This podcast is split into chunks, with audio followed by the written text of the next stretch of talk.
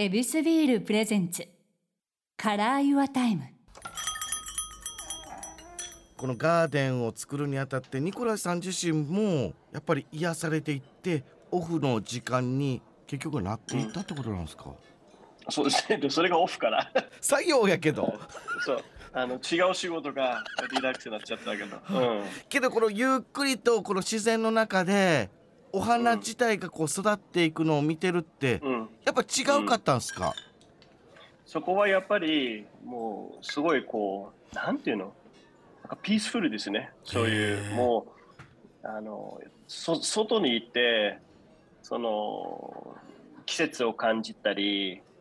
あのそこがやっぱりもうすすぐリセットになるんですよ。で東京に戻った時にもうもうバリバリアイディアとか次のことをやってみたいような感じになるんですよね。あうん、もうえ体感として全然違うんですか？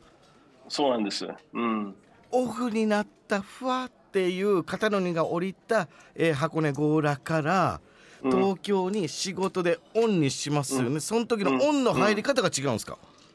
全然違うです。マジかよそれうん。それも自然の自然の力すごいと思ってますよ。本当に。うん。それも逆にこの強羅からいただいたこれサプライズだったんですかねそれもそそうですね。そこもサプライズだね。うん。素敵なんかこう自分自身がこのお花っていうところでねご両親の影響も、そして自分自身も芽生えたところもあり日本に来て、うんこの環境にサプライズを受けでそのサ,、うんうんうん。プライズの中でまた新たなサプライズをニコラさんは作り上げていった。すごいいやねなんかいいサークルができましたね。ねえ。素敵、ね。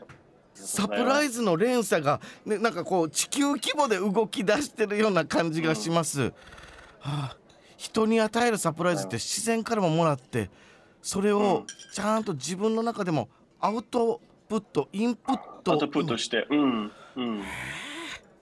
でまた次はみんなの公演になっていくのが、えー2022年の4月ということなんですねそうです。うわーみんなにとっても春が来たらいいなここ絶対行きたいな、ぜひぜひ。それでやっぱりその私と同じぐらい気持ちで、もう本当にちょっとした、その自然を関わってあの辺で見て、うん公園を一通り見て、もうリフレッシュで帰っていくっていうなればもう最高の私の目的ですね。でこの環境ですけどもフラワーだけじゃなくてこのインテリアとかも手掛けてらっしゃるということですねインテリア、。うん。はいうんこれまた違うジャンルでこう仕上げていくって大変ですよねけど楽しみですね。やっぱりすごい楽しかったね。もう全体的に、まあ、カフェのもう本当に一から建物を建ったりとか、もうどこに何を来るかどうかの、もう本当に いろんな、あの、いろんなタイプの仕事を関わってきたんですけれども、えーまあ、もちろん、ね、とても大変なあの決まりとかええ、どうしたらいいのかっていうのは悩みもたくさんあったりしたんですけれども、はいえーでもあの全体的にうまくいったんではないかなっていうふうには自信を持ってます。うわーよかった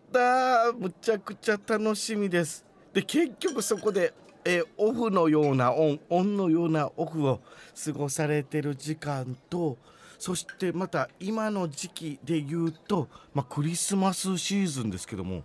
これねクリスマス、うこれえどのようにこうお過ごしされるとかって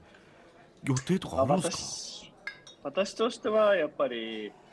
あの、まあ、クリスマスは大好きでやっぱり子供の時、デンマークで育ってきてか、はい。やっぱり12月で本当になんかあのとっても暖かい1ヶ月ではあったりするんですけどいろんなこうハプニングがあったりして で、まあ、に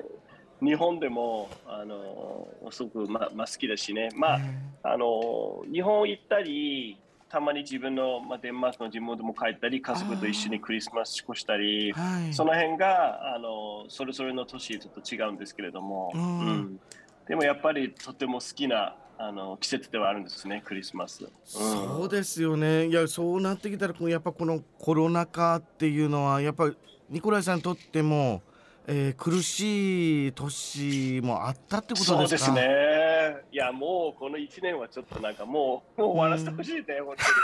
当に そうはね、もううんあの大変ですねあの。なかなかフリーに動かないっていうのはやっぱ大変ですね。皆さんもそう思ったし。うん、そういうところではなんかこの、自然に触れ合うってまた一つのねこのきっかけも作ってくれたんですかね。うんうん、まあやっぱり、まあ、コロナもそのいろんなバリュー影響もあったんだけど、うん、あのポジティブな影響もたくさんあったと思うんですよ。えー、やっぱりその逆にコロナがあってから私もずっと日本行ったし逆に公演の準備がばっちりできたりし進んだ。他の、うん、他のいろいろこう普通にできなかったことかもう急に、ね、その時間があったりやっぱりあのまあコロナが今すごい大変なんだけど私は思うんですけども数年が経ってきたら終わったらいろんな意味でも良かったなっていうのもあるんではないかなっていうのは思ってるけど。あうんこの何かのきっかけを作るっていうところでは、うん、ちょっとリリセットねやっぱり止まって考えてっていうのを結局何やってんの私たち みたいなあのは大事かなと思うんですよね。いやすごく大切なことをいただいたな。そうですね失われたものをずっと見つめてしまう癖がついちゃってましたけどもリセットって考えて、うん、じゃあここから何を積んでいこうかっていうことなんですね。そういうふうに使ってます私は気持ちとしては。です、うん、いや何かこうお花をポンポンと心に添えられたような気持ちになりました。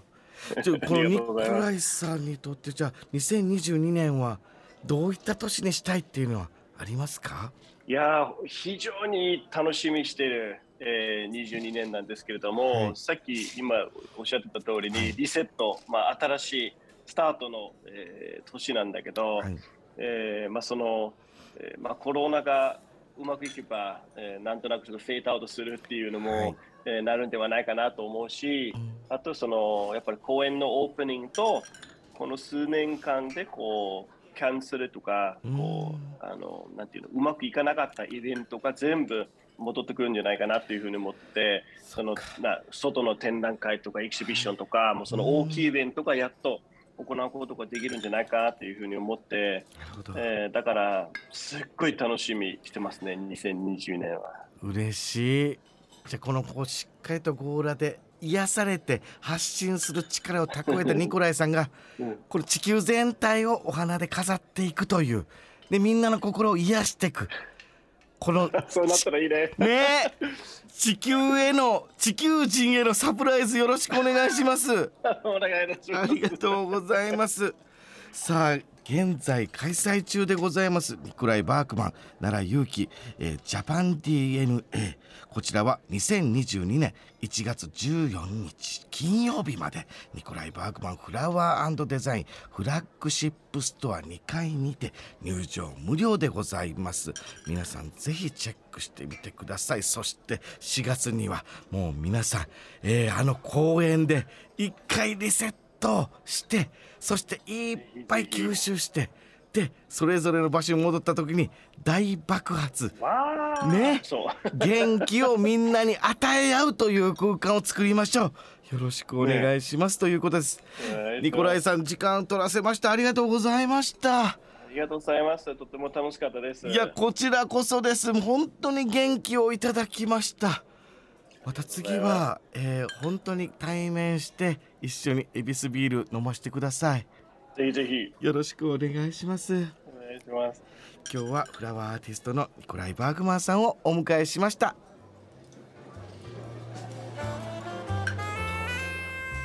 ここでお知らせです。ヱビス公式 Facebook ページでは皆さんのビール時間を彩るヱビスならではの情報を発信していますこちらもぜひチェックしてみてください。飲酒は二十歳になってから。エビスビール presents Color Your Time。ちゃんかわいでした。